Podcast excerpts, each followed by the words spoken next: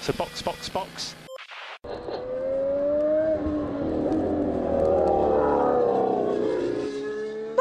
Dia! Sejam bem-vindos ao sprint de notícias do Box Box Box, sua pílula diária de Fórmula 1 para acelerar o seu dia.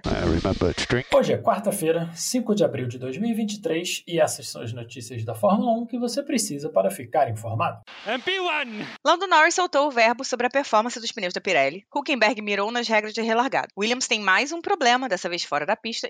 Eu sou Felipe Junqueiro, E eu sou Aninha Ramos. e esse é o sprint de notícias de hoje. Oh, really?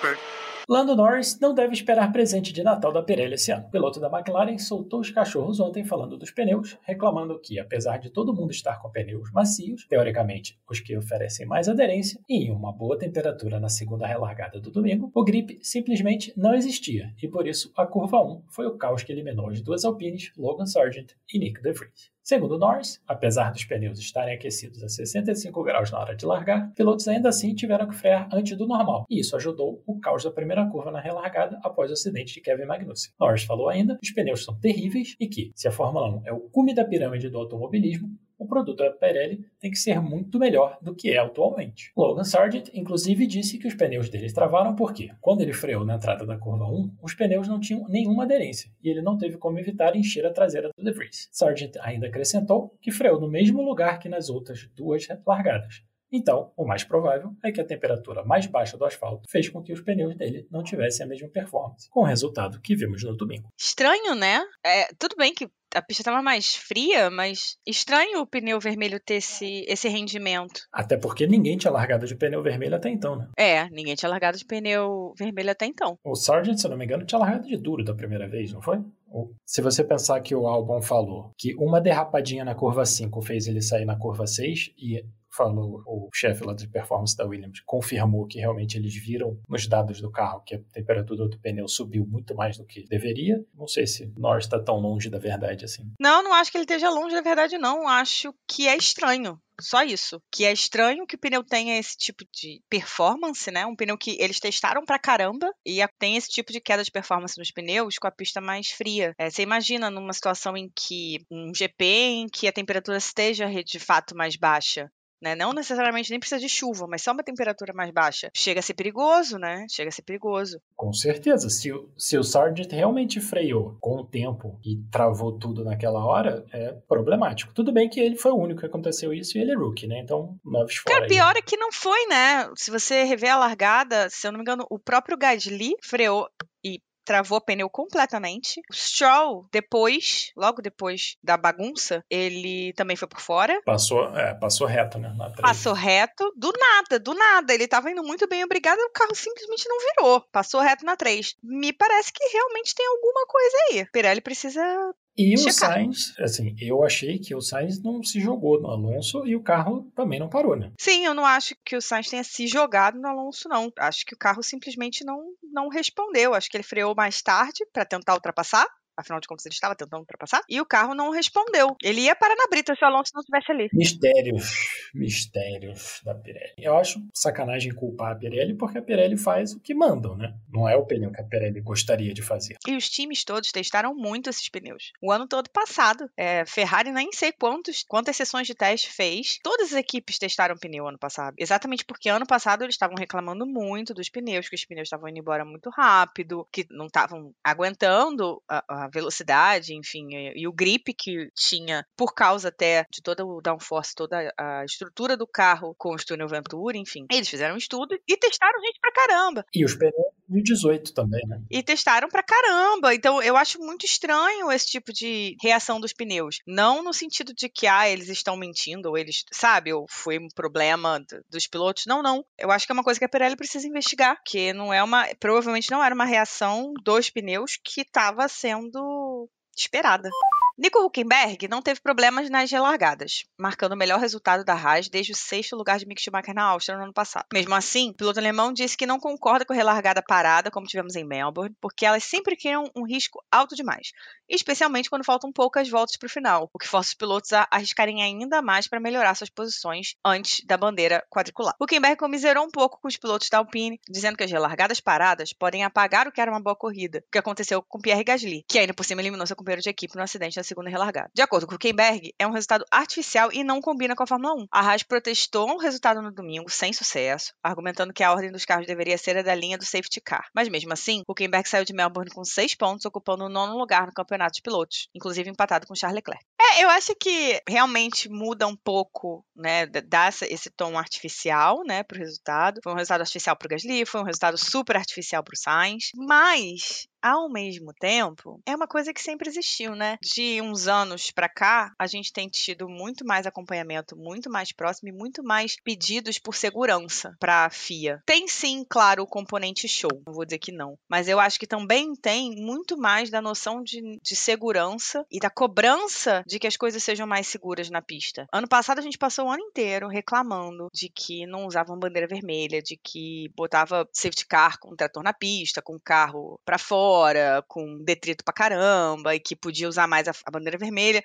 Tudo bem que em Melbourne, né, foi logo de cara três. Mas se você vê as situações que ocorreram, talvez uma delas pudesse ter ficado um safety car. Mas eu entendo que, sendo uma pista de rua, outras coisas precisam ser levadas, levadas em consideração, inclusive a, a largura da pista, né? Eu, particularmente, concordo com as bandeiras vermelhas. E normalmente, quando você tem bandeira vermelha, se não é uma situação de chuva, aí usa-se né, a largada atrás do safety car, você tem que recomeçar do, de uma largada parada. É o que normalmente se faz, né? Pois é, mas não é mais segura a largada atrás do safety car? Porque tá todo mundo já andando, já o, o, o pelotão tá um pouquinho espaçado. Assim, se você quer primar pela segurança, eu acho que faz sentido o que o Huckenberg falou, porque a largada atrás do safety car é mais segura. Sim, é mais segura. É mais segura. Largada rolling start é, é, mais seguro. Com certeza é mais segura. Aí é uma coisa para rever, né, daqui para frente. Ali naquele momento, é o que se faz é quando tem bandeira vermelha, não é numa situação de chuva, né, não é numa situação de, de que você precisa testar a pista, tem toda aquela situação, né, da chuva. Normalmente é com largada parada, não é uma coisa anormal, não foi uma mudança da cabeça do, do diretor de prova. Seguiu o padrão ali da bandeira vermelha. Acho interessante que se converse, se trabalhe para, de repente, fazer, passar a fazer sempre largada atrás do safety car, tipo, independente de como parou, porque aí, de fato, vai ser mais seguro. Mas também, eu vou ser um pouquinho honesta, acho um pouquinho de choro eles estão ali para correr, eles sabem largar, todo mundo sabe largar, todo mundo sabe competir, faz parte do, da corrida, sempre fez parte da corrida. Aí agora não, porque sabe, sabe não é uma situação em que você está colocando as pessoas, ah, não tô botando eles para largar na pista estupidamente molhada e aí vai largar de, fazer largada parada. Não, a pista estava normal, limpa, todo mundo com pneu novo. Acho que foi uma situação ponto fora da curva. Aí a gente já tem os pilotos falando que houve problema de aderência com os pneus. Então, é outro ponto a ser considerado, que não tem necessariamente a ver com o fato de que foi uma largada uh, uh, parada. Faz parte do esporte.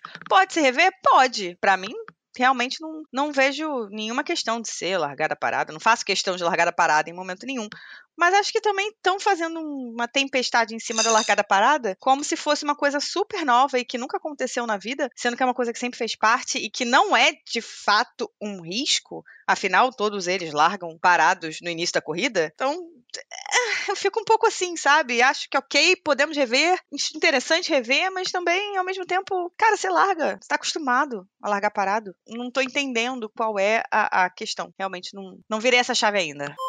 A Williams foi processada por um patrocinador antigo que quer 149 milhões de dólares como compensação pela quebra de contrato. A Rocket entrou com o processo na Flórida, alegando que não recebeu o combinado pelo contrato, mas a Williams diz que a companhia não pagou o que devia e por isso o contrato foi encerrado. A questão já foi analisada por uma corte arbitral em Londres, que deu ganho de causa para a Williams, e agora a Rocket está tentando de novo o outro lado do oceano, para ver se obtém um resultado diferente, incluindo a administração antiga da Williams na briga. Nominalmente botaram a Claire Williams. O argumento principal da Rocket é que, ao mesmo tempo que estava negociando a venda da equipe pessoal da Dorrington, a administração da Williams havia prometido que teria um carro melhor e não ia terminar em último, o que a Rocket alega ser mentira contada para enganar eles. A Williams, do outro lado, diz que já pediu para a Corte dos Estados Unidos reconhecer o julgamento arbitral que rolou na Inglaterra e rejeitar o pedido da Rock. Meio estranha essa briga, porque se eles já perderam no arbitral, usualmente esses contratos têm que, se você recorre ao arbitral, acabou. A Rocket ganhar em outro país. Imagino que eles tenham entrado no,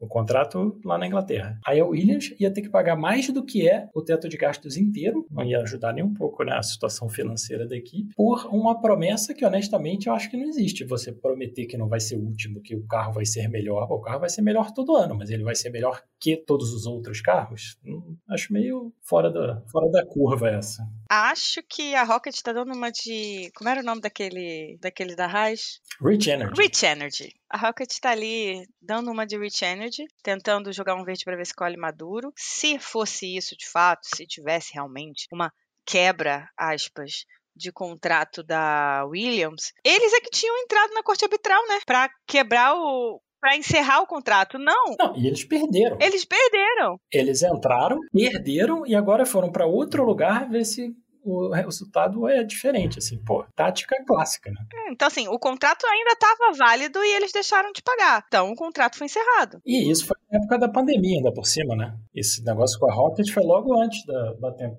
da temporada de 2020. E agora estão tentando achar ali uma brechinha, uma, for uma forma de ganhar um dinheiro em cima da Williams, que assim, cara, não é possível que isso estava em contrato. Podem ter falado de boca, né? Olha, não, a gente tá trabalhando, nosso carro tá muito bom e tal, a gente acha que não vamos ficar em último, mas em contrato, a ponto de falarem assim, eles prometeram pra gente e tá aqui no contrato, então eles tinham que ter entregue. Duvido. É, eu duvido também. Ainda mais a Williams, né, que vinha já tendo mega dificuldade para marcar ponto. Uhum. Em 2019, eles fizeram aquele pontinho com o Kubica lá na Hungria, que foi um milagre. E, e aí agora vão falar: não, não, esse ano vai ser tudo melhor. Porra, eu, assim, podem ter dito, mas se botaram isso por escrito, coisa de maluco. É, porque assim, numa conversa informal, inclusive numa negociação, você fala, não, não, nosso carro tá melhor, a gente tá trabalhando bem, tal, não, pode deixar, sei que, ok, Acho que ok. Inclusive, eles poderiam acreditar nisso de verdade. Poderia não ser tipo, estamos mentindo para conseguir